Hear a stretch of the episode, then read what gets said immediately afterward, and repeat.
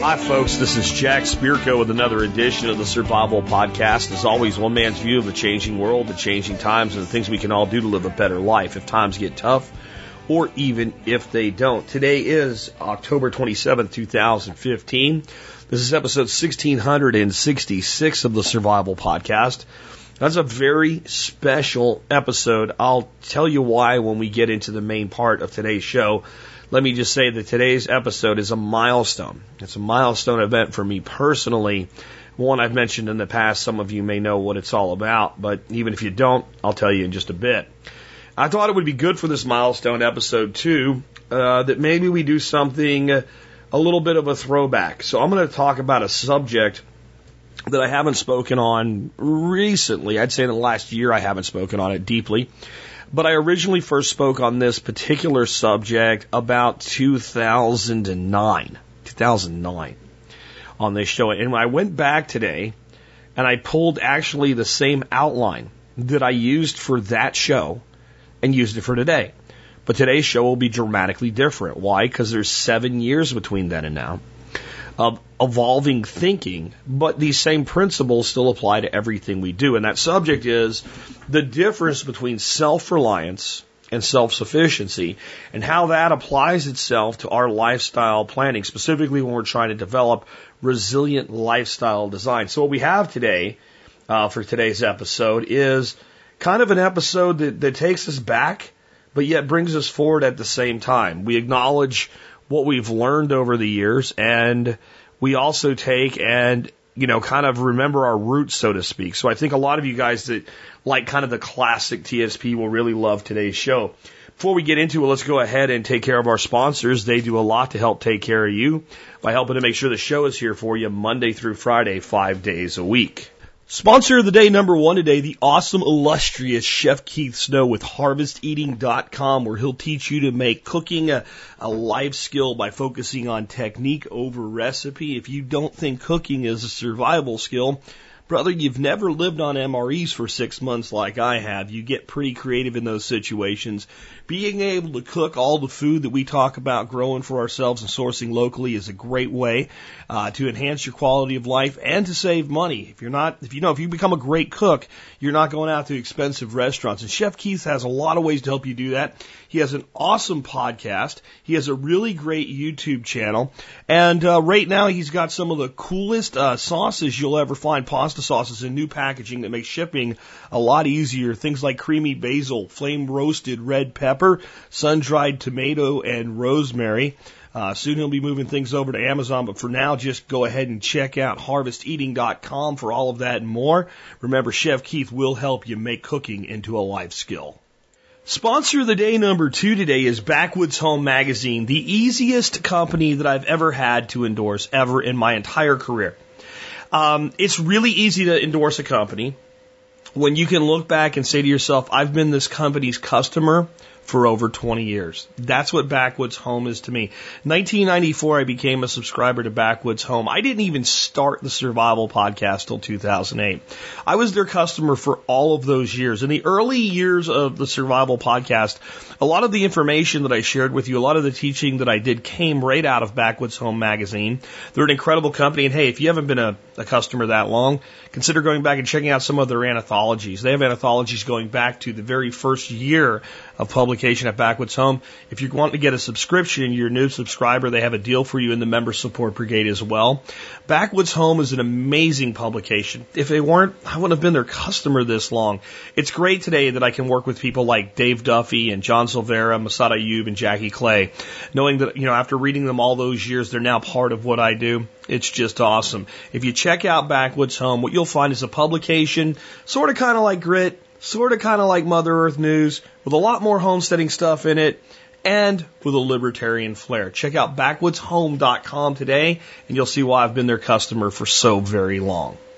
Next up, let's take a look at the year that was the episode. We have in 1666 the gravity of an apple falling.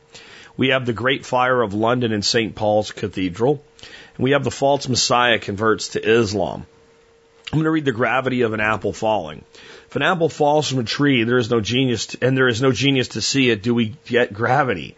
Young Isaac Newton is contemplating the problem of how the moon orbits the Earth when he observes an apple fall perpendicular to the ground. He has an intuitive thought. The force that draws the apple to the ground might act further than the top of the trees. It might reach all the way to the moon and beyond. His intuition will not become a mathematical principle until he publishes his famous work Principia in 1687. My take by Alex Shrugged. Don't forget that while young Isaac is contemplating the moon, he should be contemplating his mother's sheep. She's trying to train him to run the manor. He will become a much better administrator when he matures. The thing to remember is that his calculations and many of the thoughts of scientists during the time are the foundation of science that we use today. Even though Einstein turned physics on its head and destroys Newton's general law of the cosmos, or general idea of the cosmos, NASA still uses Newtonian physics, the formulas for gravity he put down in Principia, to send probes to Mars and Pluto and land people on the moon. The reason the moon orbits the Earth is because the moon is falling toward the Earth at an angle. Gravity pulls it down, but because the moon is also traveling very fast, it keeps missing the Earth, flying past it and looping back. This is called elliptical orbit. You can think of it as a ball circling around a drain or whatever you wish. Newton's formulas for gravity work well enough. We don't have to know why it works. It just has to work. What's interesting to me is even though uh, Principia was published in 1687, and the Apple incident, at least as it is reported, occurred in 1666. Um, these formulas do still work today, and yet we still don't even really know what gravity is. We, for, for all the talk of science being settled in various areas, and we know this and we know that, and we're so superior now. Um, first of all, the the, the, the basic mathematics and physics we use to do something like send a spacecraft to frickin' Pluto were developed in the 1600s. And secondly, scientists cannot agree on what gravity is. There's multiple theories on what gravity actually is. The most commonly accepted by many is curved space. The gravity is simply curved space, and an object moving through curved space will follow the curve. It leaves a lot of things unanswered, and it doesn't really seem quite that simple. It may even be that gravity curves space, but that doesn't mean that that's what it is. Sometimes the most simplistic things in, in, in, in your general observations, hey, like, I, like I've said, there's certain natural laws, like the law of gravity. If you drop shit, it falls. As obvious as that is, the underpinnings of how it actually works are far more complex than we can even conceive of. My take by Jack Spirko. Next up, let's take a look at the Bob Wells Plant of the Week. Bob has a uh, great one for us this week, the red gold nectarine. The red gold nectarine is highly adaptable from zone 5 to 9. It is a yellow freestone nectarine. It produces large fruit with beautiful blush red skin covering the firm, juicy flesh. Although the red gold nectarine is a small tree with a mature height of 12 to 14 feet, it puts on quite a show through the seasons. As with all nectarine cultivars, the red gold does not require a pollinator. The red gold nectarine will thrive in full sun, and you will be amazed by the abundant harvest in midsummer. Perfect for eating right off the tree and a top choice for desserts. They're also good for canning and freezing. Find this plant more at bobwellsnursery.com. Bob Wells Nursery specializes in edible landscape planting, including trees, fruit trees, berry plants, vine fruit nut trees, as well as other hard to find specialty trees. You can learn more about this at bobwellsnursery.com. Um, I haven't planted this variety, but I do have a, uh, a red chief nectarine, which is a similar variety, and it is blowing up.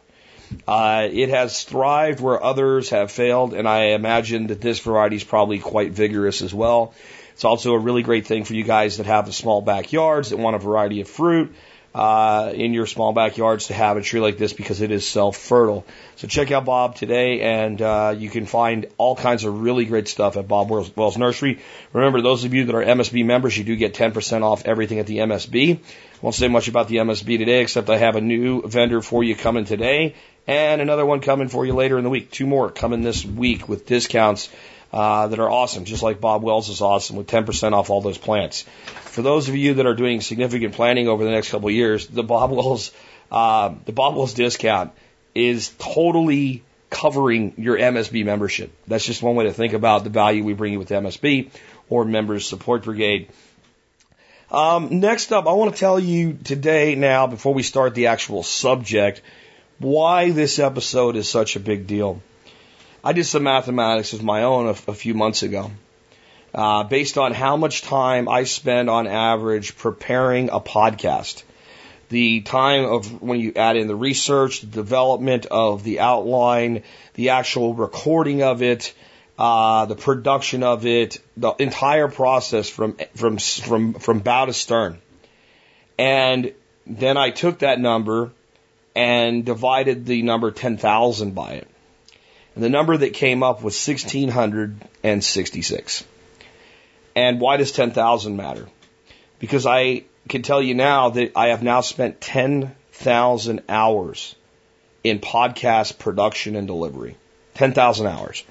And that is the number that is considered the, the number of hours one must put into something before they can truly say they've become a master of that thing.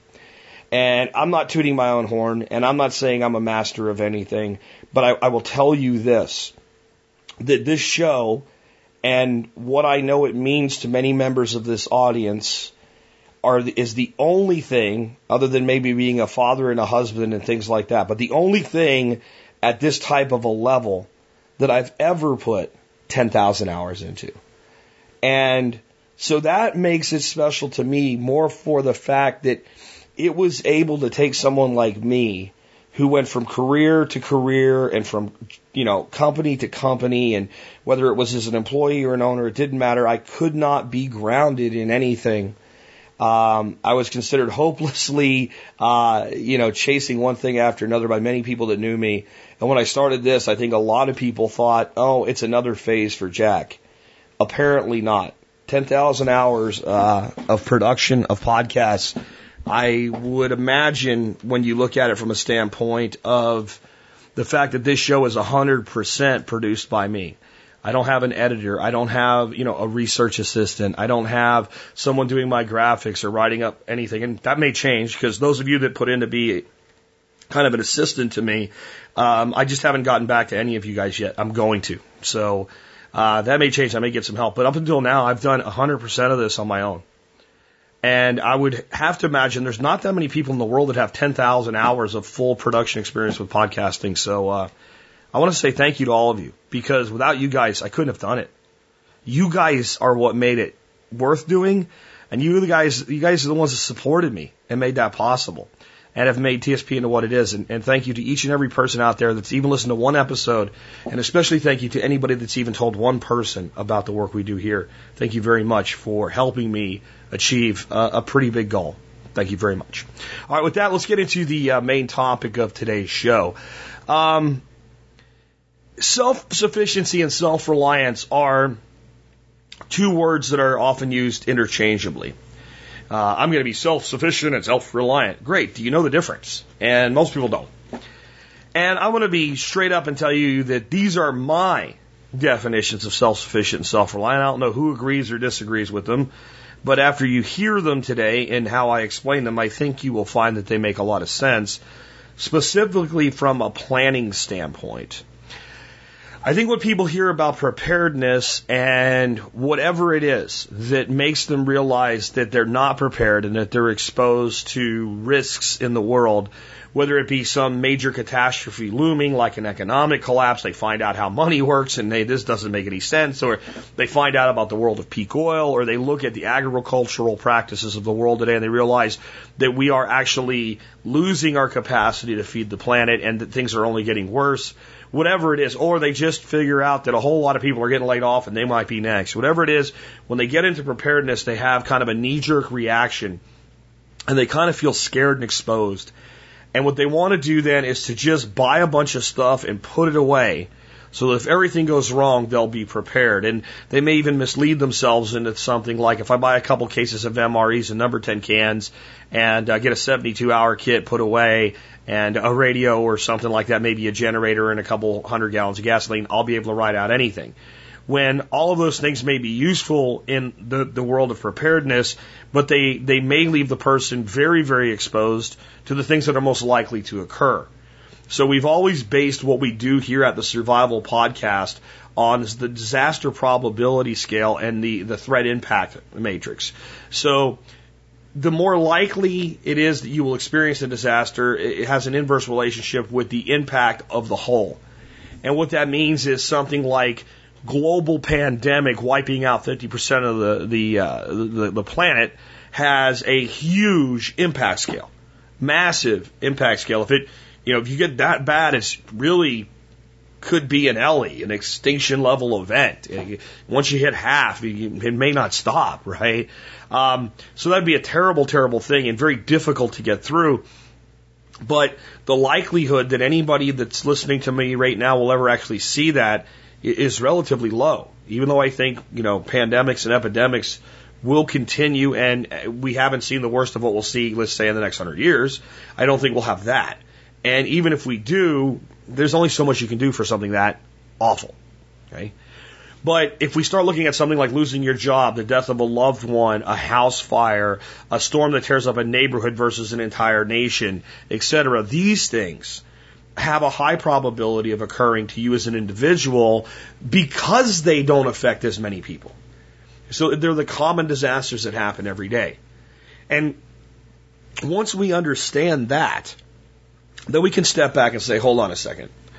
What I'm really trying to do here is not protect myself from the end of the world as we know it, because no matter what you do, you can only be so protected from from that level of a disaster. It's not that they're completely impossible, but they are somewhat improbable. And even if I think they're probable, it doesn't matter because I have a journey to partake in.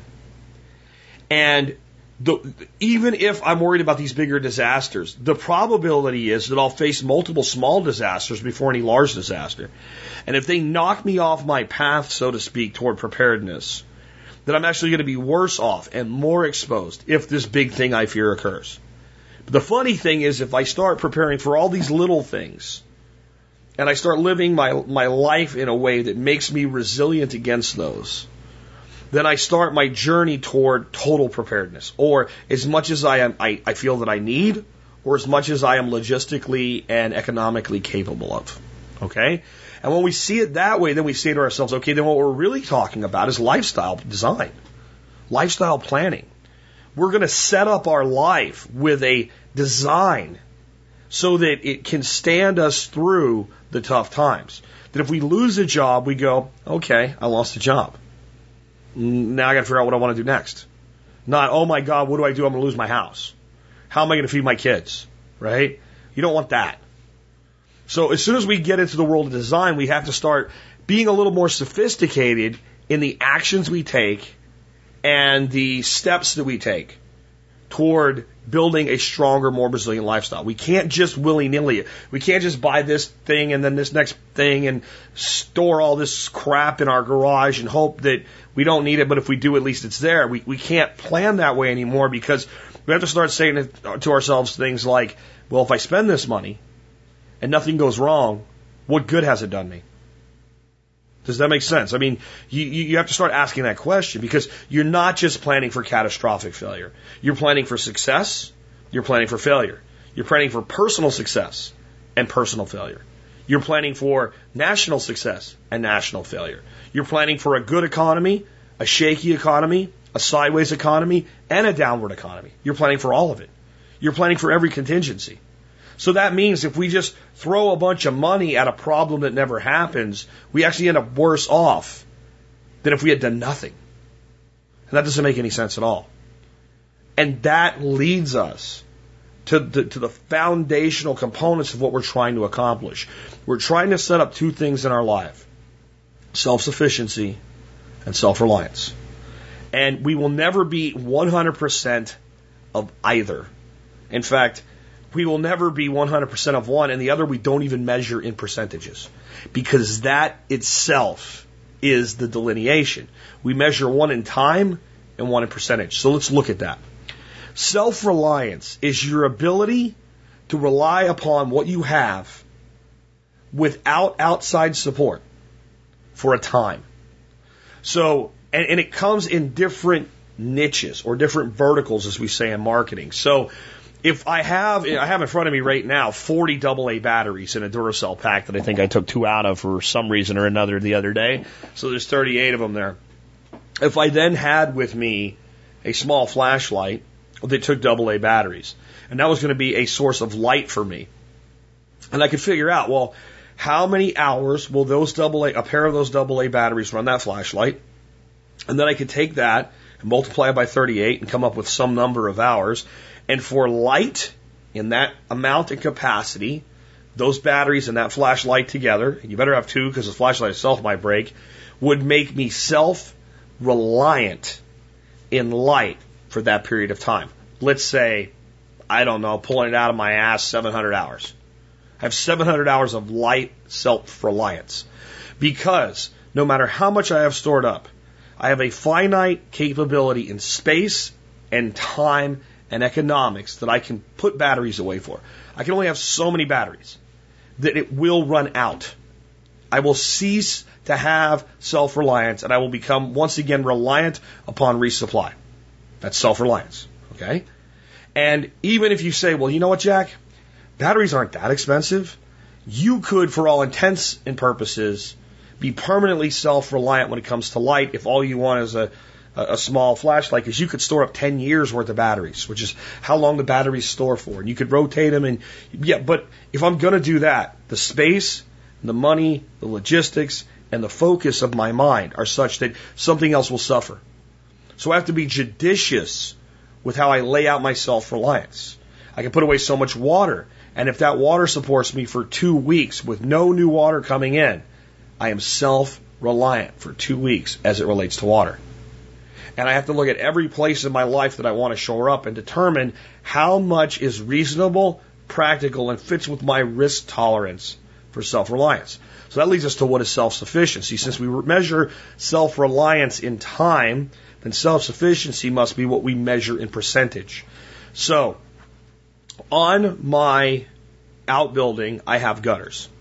And those gutters are connected to two tanks. Those two tanks hold combined about 3,100 gallons of water. Okay? That is not enough water uh, based on the rain and recharge rates in my climate to provide me with all the water I need for everything that I do nonstop, year to year to year to year, forever. It would be a portion. It would be a portion. And the truth is, if it's based on my ability to cook and clean with water and have drinking water, we are actually then with that water and with a few other things that are here that are water harvesting systems, 100% self sufficient with water. Unfortunately, that's not the only thing I need water for. It really isn't. I need water for my crops. I need water for my birds it's about 10% of the total water that I use, not the 3,000 gallons. I use far more than, than, than that would be. Because that water, as we drain it down, actually resupplies itself every time it rains. So if we use a thousand gallons and we're down to about 2,000 gallons and we get one good rainfall, those tanks fill right back up. But that can only do so much for me. So it provides me a percentage of self-sufficiency. Whereas if all I had was two big tanks full of water that I filled up with a garden hose and there was no way to get rainwater into them, they would provide self reliance for a time. In other words, as I started to drain them down, unless my ability to pump water to them came back, they would run out. And it's that simple. And you can go through everything that we do. Food. If I go out and acquire enough food for my storage uh, pantry and my long term food stores that I could feed my family, maybe not the very diet that I would prefer to do so, but I could keep everybody alive with a couple thousand calories a day for six months. I am food self reliant for six months. If I have a garden and a sustainable regenerative homestead that without outside inputs provides me 10% of my food, I am 10% self-sufficient. If it provides me half of my calories, I am 50% self-sufficient. And areas start to get gray from that point because, well, what's an outside input? What's an outside input? Right now, if the economy completely collapses and crashes and I can't buy feed for my birds, I can't run the number of birds that I have. There's no way. My, my system would begin to fall in on itself. But there'd be a solution. The solution would be to immediately begin harvesting birds for meat. Harvesting the least productive layers and, and male birds for meat, keeping just a few males for reproductive purposes, and pare my flock down to a level where the flock could at least survive without grain. And that's probably right now at the development level of the property, a dozen, a dozen layers could probably survive here and they would lay far less frequently, but they would provide us enough eggs to get all the protein we would probably need for a week, except during their very uh, small, you know, the, the period of time where they lay the least, where they, they cycle out. So I have a certain amount of self sufficiency built into the ducks. But mostly what I have with the ducks is self reliance because I can store their feed. I have water that I could supply them with water. I've got a pond that I could use. I don't want them in there now, but if I had to, I could put them in that pond. I could store seed that can be grown quickly to provide feed for them. Not the type of feed that we would use, but the type of feed they would use. So you, you, when you start seeing that, that difference between the two, you also start to immediately see where they overlap. And that's good. So we have to then say to ourselves, well, why would I want to be self-reliant? Well, I want to be self-reliant so I can get through the majority of disasters. That, that's the answer to that. Because building up self-reliance of a week or two for almost every real need in your life is not that hard. It's not even that expensive. I mean, we're talking $5,000 or less um, over time to be two weeks self-reliant in every major capacity of your life. Two weeks. And then to use storing your money and investing your wealth to become self reliant financially first for 90 days and then for at least six months. So if we can be financially self reliant for six months, I could lose my job, get no unemployment, whatever, but I could be okay for six months. I have plenty of time to think and figure out what to do about it and get back on my feet. And in all the other walks of life, water, food, health, and sanitation, being able to provide for my own security, etc., I could have two weeks. Then the majority of disasters that occur in this country would be either minor to very major inconveniences for me, but they would not be life ending or life altering. So that's why I want to be self self reliant. So why do I want to be self sufficient? Because self sufficiency is actually where we begin to sever our dependence on the systems. All self reliance does is give us some time that we can do without that. Self sufficiency begins to give us varying percentages and degrees of separation. If we can produce a quarter of our own food, then we only rely on the system for 75% of our calories. 50, 50. Maybe we can get up to 70, 80. Some people like Ben Falk are getting 90% of their calories from their land. 90%. Now he's in Vermont, which is a far less brittle landscape than I have here in Texas, but it does show you what can be done. So the, the goal of self-sufficiency is to sever specifically unhealthy ties to support systems that can fail or are parasitic in nature. So we, we can't likely become 100% self-sufficient with our healthcare needs. There may be times that we need a doctor or we need to go to a hospital, that we might need surgery. If we get hit by a truck and we're lucky enough to survive it, we may very well need the hands of a skilled surgeon to put ourselves back together. But if we learn about herbs, we learn about positive lifestyle choices, etc., we can take a large percentage that most people spend of their time and their life and their talent and their money giving it to the medical industry for supposed health, and we could take that back. So we could take time back, more, more so even than money. Because we're not sitting in a doctor's office waiting to get a drug. Instead, we've gone on with our lives and we've self administered something like an herb. Or we've simply identified, listen, I'm not sick. I'm making a lifestyle choice that's causing me to feel sick, and I need to stop making that choice. That usually saves us money in multiple ways, but we get the time back. The most valuable thing that you have in your life is time. Money doesn't compare to time. Now we, we do a good job in our, our worlds of trading time for money, but really time is what it's all about. Because if you were lying on a bed and you were going to die, and you had a million dollars, and someone said to you, if you just give away that million dollars, just don't even worry about where it goes, you just are willing for that million dollars to vanish you will be healthy and be able to continue your life for at least a minimum of another 10 years, $100,000 a year. You can buy your life back. You'd make the deal. Here's the problem with that. You don't get that deal. No one makes that deal with you. That's not an opportunity that presents itself. So you have to, you have to prepay that, so to speak. You have to take the time back before it's spent. And self-sufficiency helps us do that. Um, when we look at degrees of self-sufficiency, what we really need to understand is that, again, we can't generally become 100% self-sufficient. So we have to pick and choose the areas where we have the greatest opportunities to afford ourselves a, a self-sufficiency that, that makes sense for us.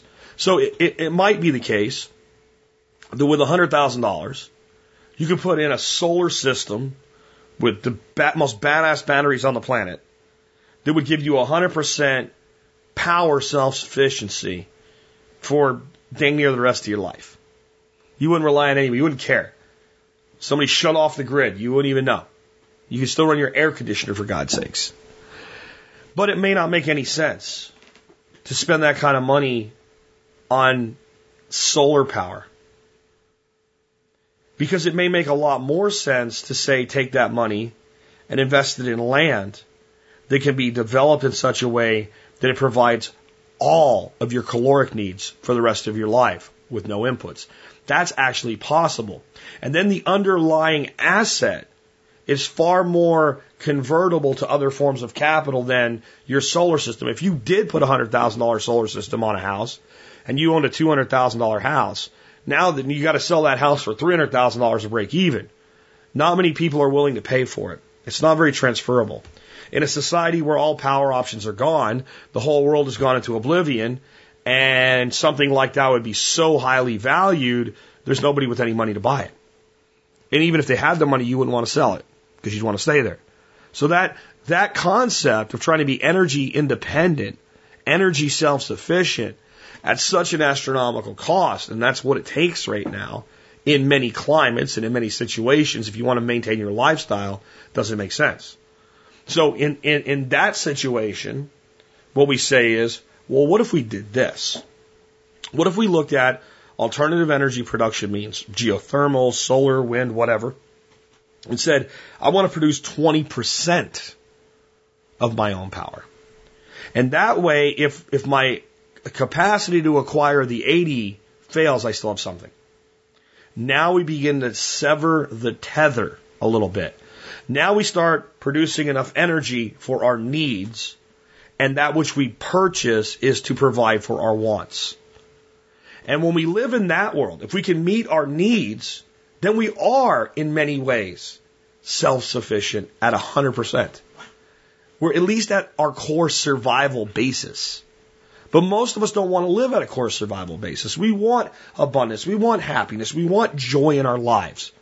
So by not trying to be a purist and get everything to 100% and picking and choosing our degrees of self-sufficiency in the individual niches and verticals that make sense for us, we're able to slowly over time become higher and higher as a total percentage self-sufficient.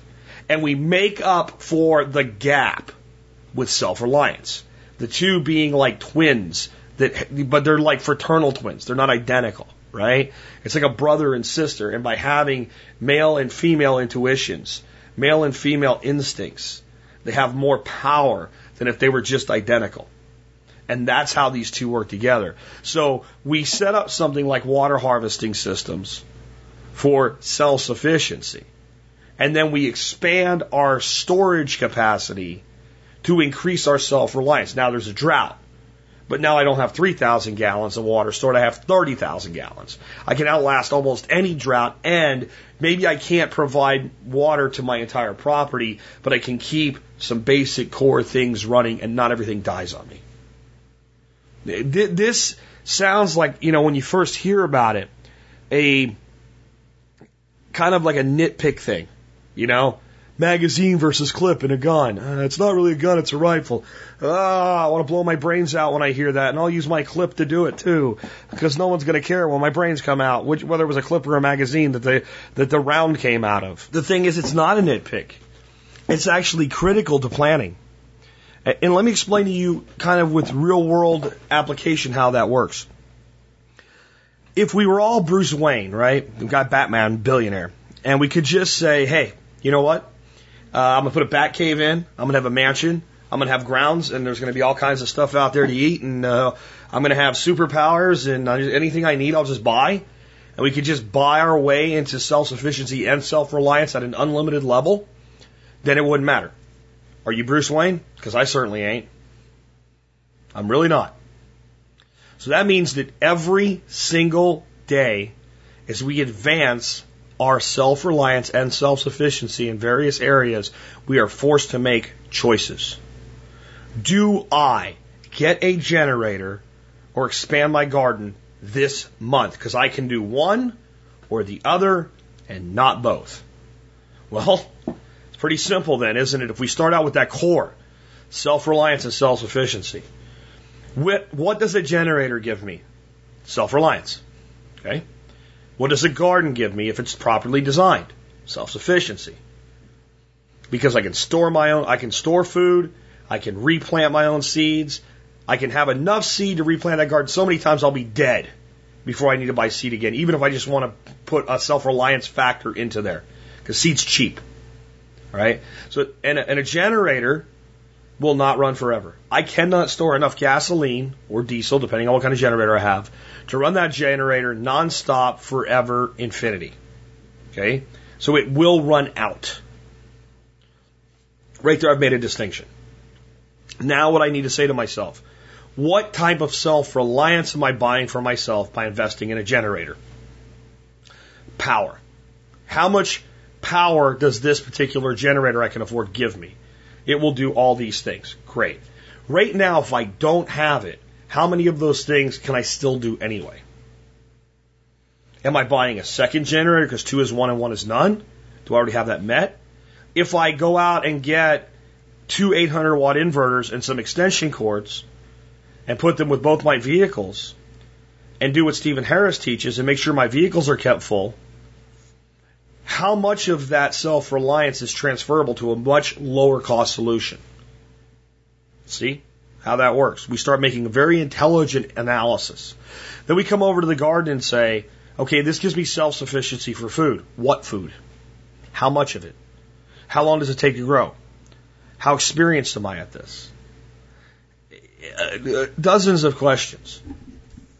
And then we say to ourselves, okay, which one am I most brittle towards right now?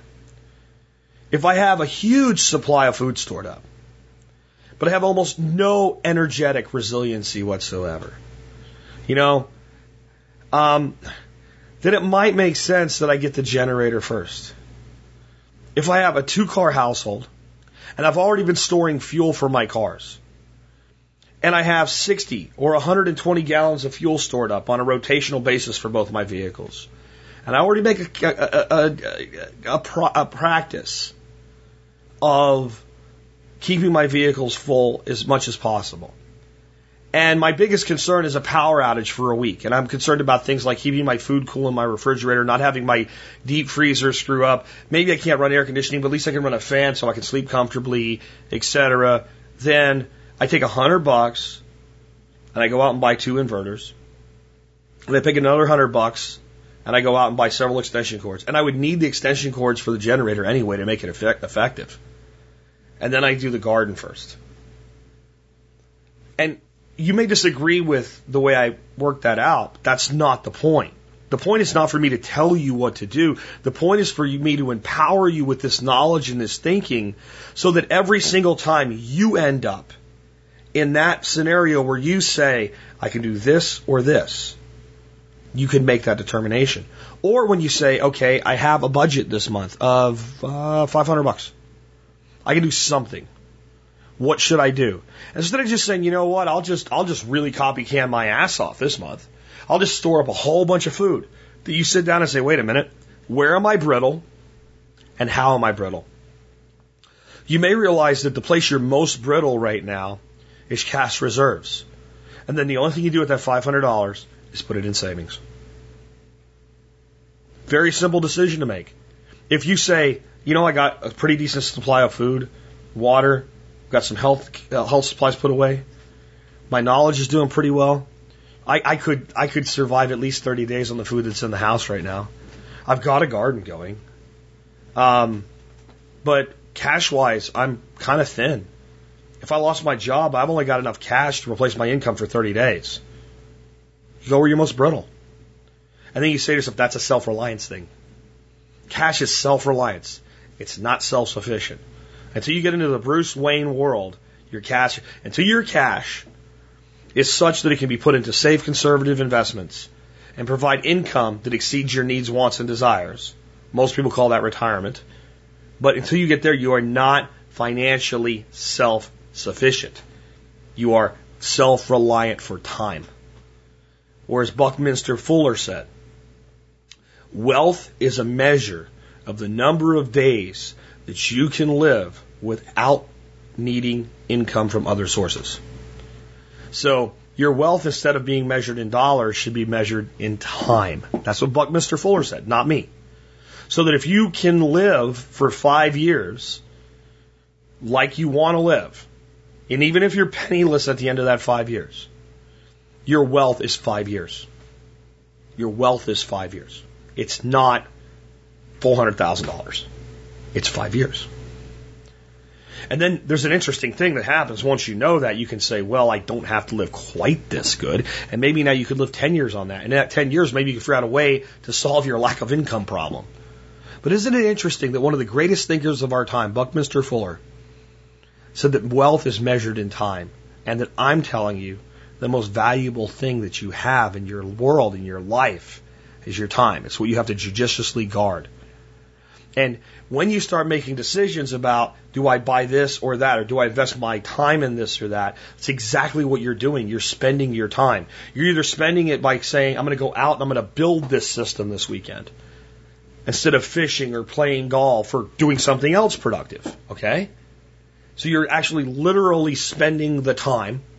Or when you're spending money, you're now taking the time that you built up in the form of finance and spending it later. So you spent 40 hours of work to earn that money. And when you spend that money, that's your 40 hours that goes like this. You better get something worth the 40 hours. As soon as you start to break things into self-sufficiency, self-reliance, and analyze how they either create time or percentage of support for your lifestyle, you start to make smart decisions. So the other thing we have to say though is if we're never going to be fully independent, how, how do we deal with that? How do we cope with that fact that we do need other people, that we do need to rely on, on other systems? Well, it's called interdependence, and what we're looking for is healthy interdependence. No man is an island, or no man should be an island. Not most of us don't want to be hermits and live alone in the mountains. Or if you do, guess what? Go do it. Nothing's stopping you. There is so much wilderness available in this world, especially this country, that you could disappear into, and no one would ever come looking for you.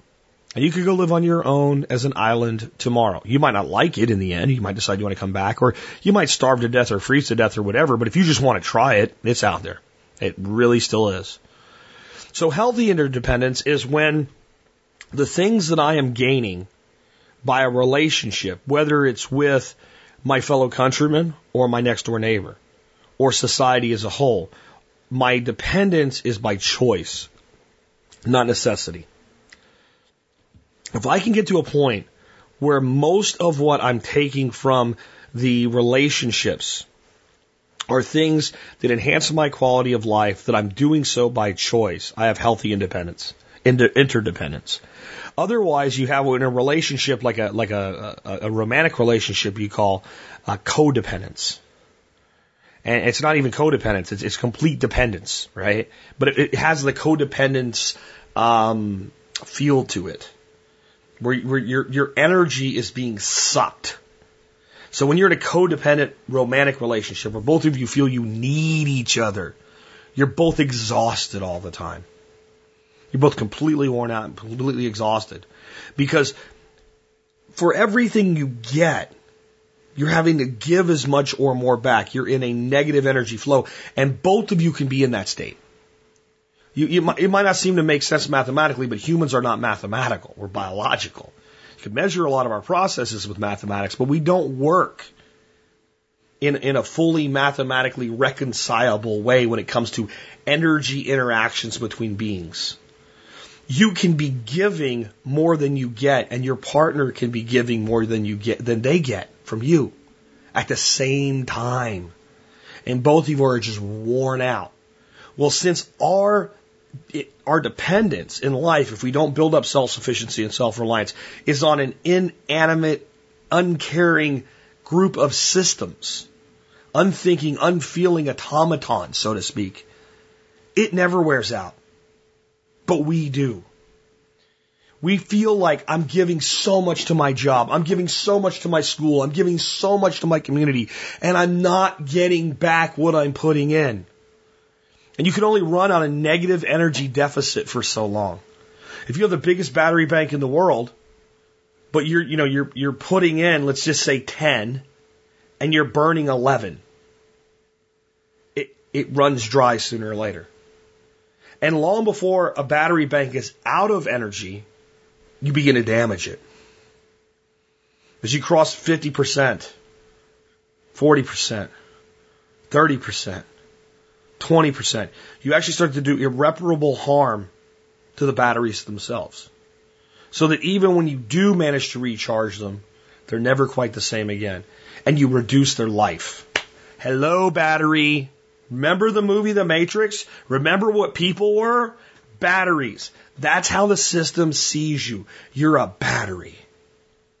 So a healthy interdependence with the systems is where you're getting more than you're putting in. And that's not being on welfare. That means that your energy is such that what you do give, you can give freely by choice. That you've seen to your own hierarchy of basic needs sufficiently that you can feel confident and safe and stable and you feel like you have that for your family and the people that you care most about. And then you can give your ass off and not feel drained. And you look at some of us that have, have reached a point like that in our lives, you say, how the hell do you get so much done? How the hell are you able to do this stuff every day? That's how. That's how. It's meeting that hierarchy of needs in a way where you feel like I've got X amount of self sufficiency or X percentage of self sufficiency and X amount of time of self reliance. And if anything goes wrong, I got plenty of time to fix my shit before it runs out. And that very simple psychological shift to feeling not stable due to some sort of normalcy bias. Like it's all going to be okay. It's all super. No, but to actually have analyzed it critically so that the nagging ache that's in every human being that says to you, all this stability is not real. All this safety and security is not real. All the belief that it's just going to be okay is not real. Society is screwed and you know it. And no matter how much a person seems like that person that just doesn't get it, the, the, the lady that's like, we don't need a gun because nothing would ever happen here. No one would hurt me. They know they're full of shit. They're trying to hide it. They're covering up a wound with a band-aid and it's, it's like gangrene underneath it, just like our economy. And so they're never quite content. They're never quite happy. They're never really able to be fully human. They say ignorance is bliss, but they're not ignorant. They're not sufficiently ignorant to truly be blissful. No matter how much they appear to be so. Underneath the calm exterior is a raging storm where the hormones in the body are out of whack. This nation is more fat because of the hormones coursing through its bloodstream than how much food it eats every day. And I'll tell you what, that's based on all these things we're talking about and the crap that's in the food that we're eating. It's not a purely caloric problem. It's this, this, this angst, this anxiety, this fear. And it won't go away. It won't go away until you design your way out of it. And it is who this nation is supposed to be. This nation, we've been starting to get into, you know, the founding of this nation in the history segments was founded by people who left relative safety and security for an unknown because it had the potential to give them more than they could ever dream of. Politicians today use flowing, elegant words like that to mislead you and rob you and steal from you and give you a false sense of exceptionalism from your fellow man. But it's still true at its core. It's what made people come here. It's what made people crawl on a ship infested with rats and stink and dank and spend months at sea in darkness hoping they'd get there before they died of an illness, only to end up in a land where no one gave a shit that you just showed up. And it was up to you to figure out what to do with yourself. You can't do that unless you're willing to develop self-sufficiency and self-reliance into your life. So you have to start asking yourself, how much self-sufficiency do you want in your life? Because until you know, no one's going to give you the number. I'm not going to tell you today, guys, like, okay, what you need is to have a minimum of 30 days of self-reliance in all the major aspects of your life and to be at least 25% self-sufficient in all the major aspects of your life. If you do that, your life will be good. Bull. Complete bull. Because I don't know you, your risk tolerance, how you feel, what you're logistically capable of in the next year or two or ten. And you need to start asking yourself, how much self-reliance do I have? And be honest, are you deceiving yourself? Have you tested yourself? People say, well, I, I'm self reliant for two weeks. Really? You sure? Are you sure? How about you try this? How about you do it for two days and then take full inventory of what's left and compare to what you used and see if they actually made up. And then just take all the money you saved by relying on your stores for those two days and replace them. I'm not saying you have to do that, but I'm saying unless you've sat down and like done the math, run an Excel spreadsheet or something like that, and actually factored this in, you don't know how self-sufficient you are. You really don't. And it's not even important that you have a number, but it is important to at least think about it. I say to yourself, well, it's at least two weeks, and know that that's true. Like you could be more, right? You like I, I know it's more in some areas, and maybe rate it two weeks in some others, but I know in totality it's at least two weeks because as soon as you do that, you know what happens? Again, you calm, you center. It's not fake. You're not still sitting there going, hmm, I wonder if that's really the case. You know, the, the thing that I wonder at times when I look around at uh, society as it is today and compare it to how we got here and, and, the, and the generations that preceded us is, have we even lost touch with our innate desire for self-sufficiency and self-reliance? I think the answer uh, is yes and no. I think in many ways the the feel good world we live in that everything can just be okay, and I think like political correctness is a symptom of this. Like political correctness is all about I don't want to be offended by anything. I don't want to be uncomfortable because of anything anybody says, and I don't want anybody else to be uncomfortable that somebody said something either. Well, th- that's just a pile of crap, honestly. It's the most nonsensical thing in the world, a belief that, that human beings are entitled to perpetual comfort. And, and if you start to think that way, then you don't want to think about like, oh, well, you know what? The power might go out. I might lose my job. I might be dead broke living in a box on the street at some point. I want to prevent that from happening. Because no, I'm entitled to not be offended. I'm entitled to not be upset. I'm entitled for Jack Spirko to shut up and do his podcast the way I want him to do it. And there's actually people out there that I hear from by email and comments that that's their actual attitude. You should do your show the way I want because I'm getting 80% of what I want from you. I'm getting enough that I won't just leave on my own. But I want you to bend to my will. I want you to not curse.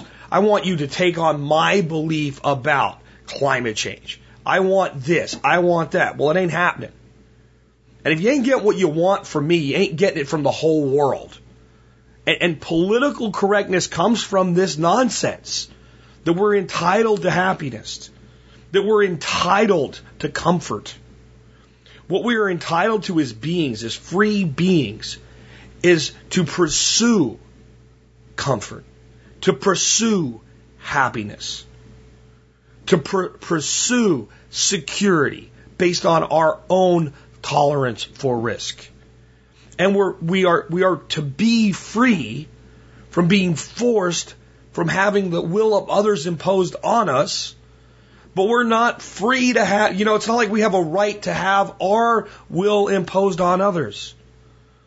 And, and the only way that we will ever save humanity from this sickness is to switch people on to self sufficiency and self reliance. Because once you start to acquire that for yourself, when you start to see to your hierarchy of needs, when you realize I am going to be okay, then you stop worrying that someone else is doing something in a way that you don't like. You simply say, I'm not going to engage in that behavior, or I'm not going to deal with that person, or I'm going to take what I want from that and I'm going to let the rest be. In other words, you're going to grow the hell up. I mean, it's sad that a guy like me has to tell America to grow up, because that's what today's show is all about. Seeing to your own self reliance and self sufficiency sufficiently that you can take care of yourself and your family in the event that everything doesn't just stay perfect is not radical. It's called being a freaking fully formed, fully functional, responsible adult. That's what self-sufficiency and self-reliance and preparedness is. Adulthood. We have a nation of children. 40, 50, 60, and 70 year old children. I don't like the way this is being done, so don't engage in it. I'm worried about what somebody else is doing down the road. I don't like those two guys saying they're married. Tough shit. I don't like this. I don't like that. So what? What you really don't like is that you feel that you won't be okay if the world doesn't bend to what you think it should do. Well, guess what? It ain't happening. So it's up to you to stand. In this world, we have two choices as human beings. You can stand or you can kneel. Do you understand that? Doers stand. Those who will stand up and say, I will do the best I can for myself. In spite of whatever limitations they have. In spite of being, you know, injured in a way where they can't walk, or being blind, or being deaf. Or some people, all three of those. There are people that are blind and deaf and do more than able bodied people because they don't blame other people for their problems. They just say, okay, this is my limitation, screw it. There are people that compete in triathlons and they do the, the, the marathon in a freaking wheelchair. They swim without the use of their freaking legs and they have a bicycle that they pedal with their hands. What's your excuse, America? What's your excuse? Well, I can't. It's too hard. I can't. I, I want to be self-sufficient and have my own little piece of land, but I can't figure out how to get land. Really? This is something that takes time. It's not easy. You know the other thing I'm sick of hearing from people? Not everybody can do blank. So, you could come up with anything worth doing and not everybody can do it. You know, you hear people that are, that'll say, well, that person's doing farming, but they're also running workshops. Not everybody that farms can run workshops. So, not everybody can be an engineer. Not, not everybody can be a computer programmer. Not everybody can be a math teacher. Not everybody can be a dog trainer. Not everybody is qualified to be a janitor. So, what are, don't worry about whatever everybody else can do. What can you do? And if you have opportunities and you fail to take them because, well, not everybody else can do them, well, you know what that is? That's fear. That's I'm scared. I'm scared that I might fail, so I'm going to make this an excuse to not even try because it's not fair to other people that I do that.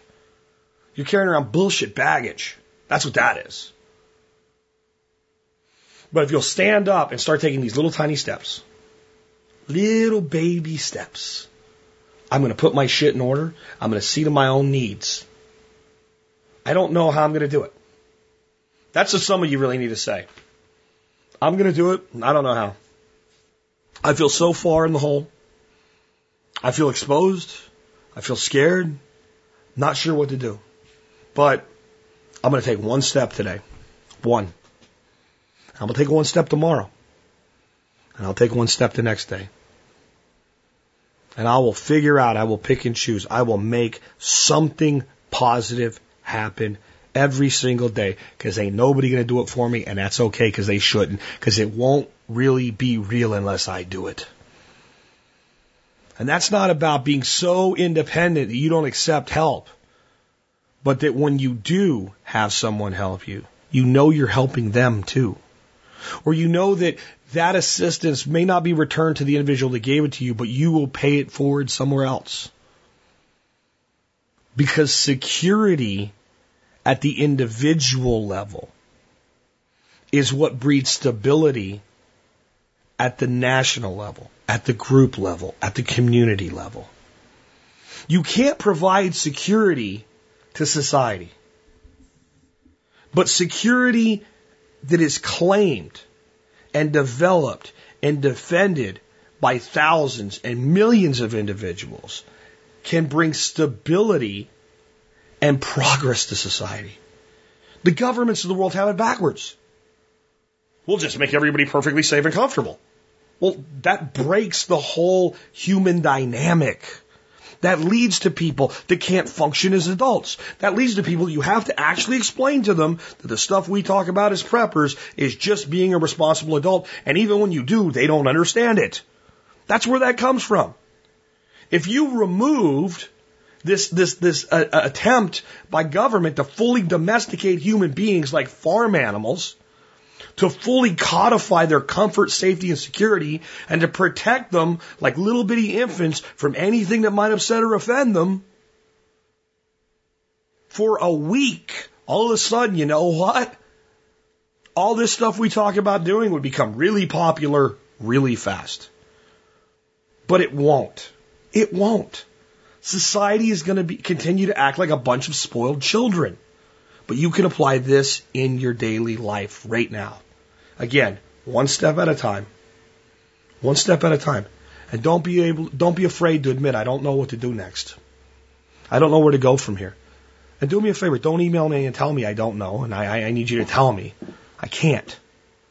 I can't. You can't write me a five page book, expect me to read it, decipher your life like freaking Yoda, and tell you what to do with yourself. The first thing you have to do is just say, I don't know. Okay? I'm just going to sit down today. I'm going to evaluate where I am. And I want to say this is where I would like to be a year from now. And shoot, swing a little bit.